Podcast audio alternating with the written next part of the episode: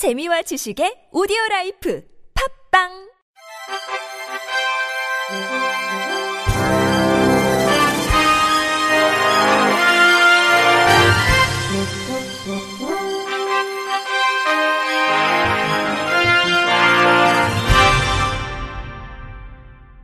청취자 여러분 안녕하십니까? 8월 둘째 주 주간 KBIC 뉴스입니다. 장애 등급제 단계적 폐지가 본격 시행된 지 한 달이 지난 가운데 신청 자격만 완화시켰을 뿐 개별 맞춤형 지원은 미비해 그 대안으로 개인 예산 제도 도입이 필요하다는 분석이 나왔습니다. 경기복지재단은 최근 이 같은 내용이 담긴 G-Welfare Brief 5호와 장애 등급제 폐지 한 달 무엇이 달라졌나를 발간했습니다.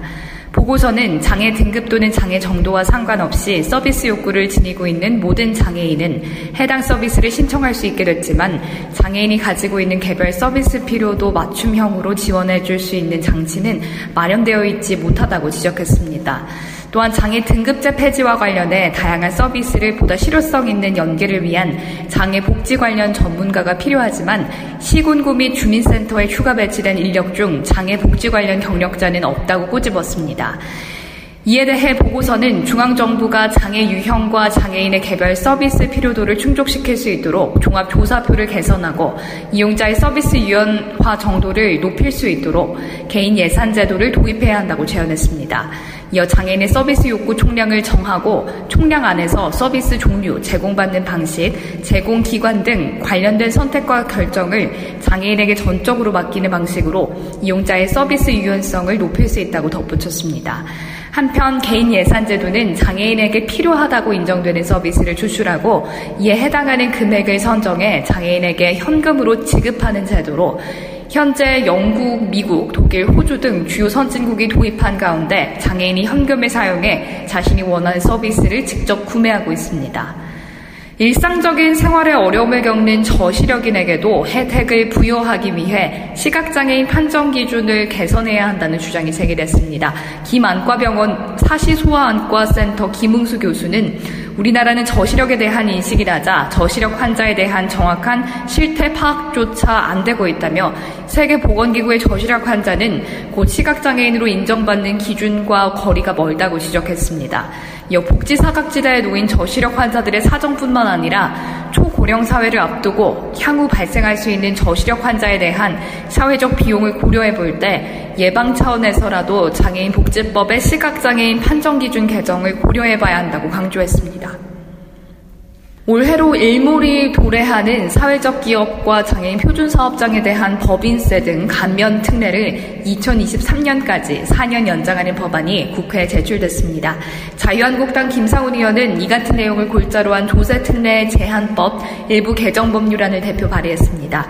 현행법은 장애인 등 취약계층에게 일자리 제공 등 복지를 지원하고자 사회적 기업이나 장애인 표준 사업장에 대해 최초로 소득이 발생한 사업 연도부터 3년간 법인세 또는 소득세 100%그 이후 2년간은 절반에 상당하는 세액을 감면해주고 있습니다.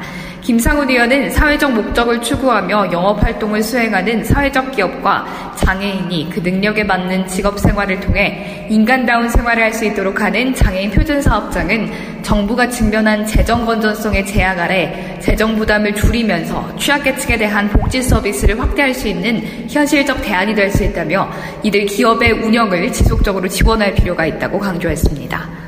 캠코 임직원 71명 및 임직원 가족이 3.1운동 100주년을 기념해 선정한 경제 금융 분야 및 3.1운동 관련 도서를 지난 15일 광복절에 서울특별시립 노원 시각장애인 복지관에 보급했습니다. 해당 점자 도서는 스트레스 테스트, 만세열전, 제국에서 민국으로 가는 길 명견만리, 부의 감각, money 패턴 등 총 6종 23권으로 맹학교, 시각장애인 복지관 및 점자도서관 등 총 50여 개 기관에 보급될 예정입니다. 점자도서 외에도 데이지 도서 등 시각장애인용 대체자료로 제작돼 시각장애인 재활통신망, 넓은 마을, 스마트폰 애플리케이션, 행복을 들려주는 도서관 등을 통해 이용할 수 있습니다.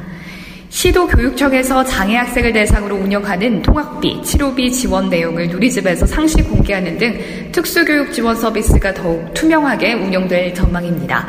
국민권익위원회는 장애 학생 특수교육 지원 서비스 운영 투명성 제고 방안을 마련해 시도 교육청에 권고했습니다. 특수교육 지원 서비스는 장애인 등에 대한 특수교육법에 따라 장애로 특수학교 등에서 교육을 받는 장애 학생 중 장애 정도와 지원 필요성 등을 심사해 선정된 대상자에게 통학비, 치료비, 보조 인력 등을 지원한 사업입니다.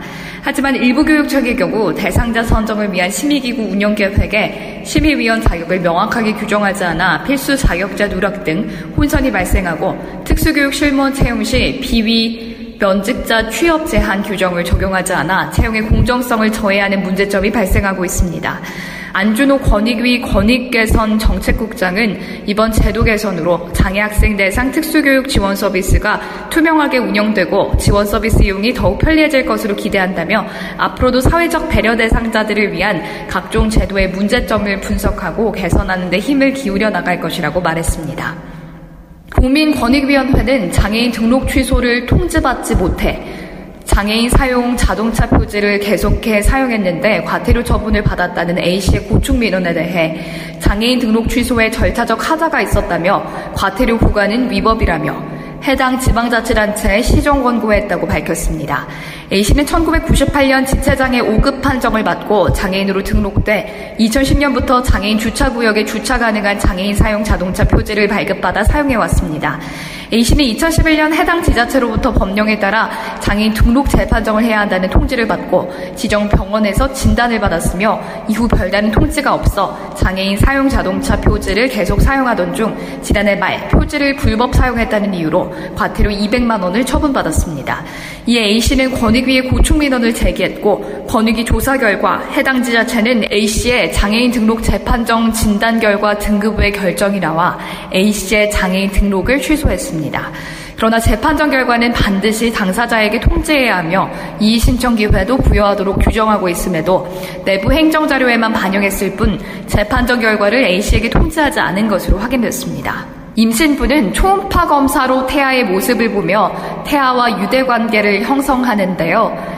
시각장애인 임신부는 어려웠습니다.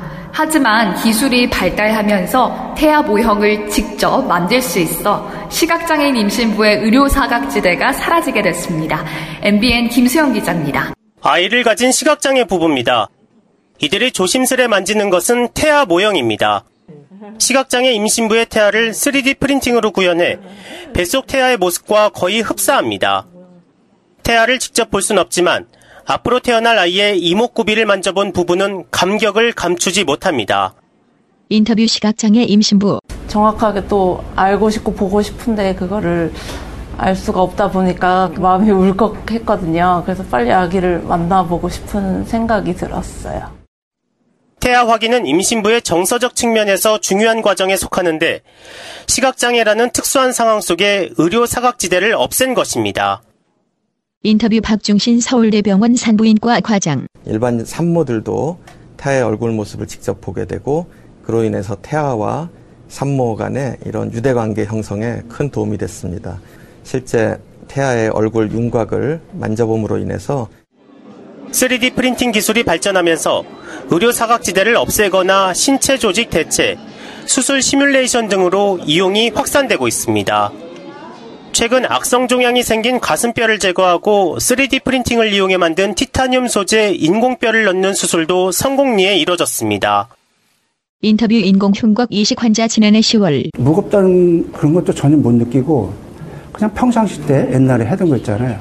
가벼워요. 그냥 똑같다는 생각이 들어요. 3D 프린팅을 이용해 실제 장기 모형을 만들어 수술 시뮬레이션으로 이용하는데 이는 정확도를 높여 재수술과 사망률도 낮추고 있습니다. 3D 프린팅 기술이 의료 기술에 접목되며 의료의 새로운 영역으로 떠오르고 있습니다. MBN 뉴스 김수영입니다. 이상으로 8월 둘째 주 주간 KBIC 뉴스를 마칩니다. 지금까지 제작의 이창훈, 진행의 유정진이었습니다. 고맙습니다. KBIC.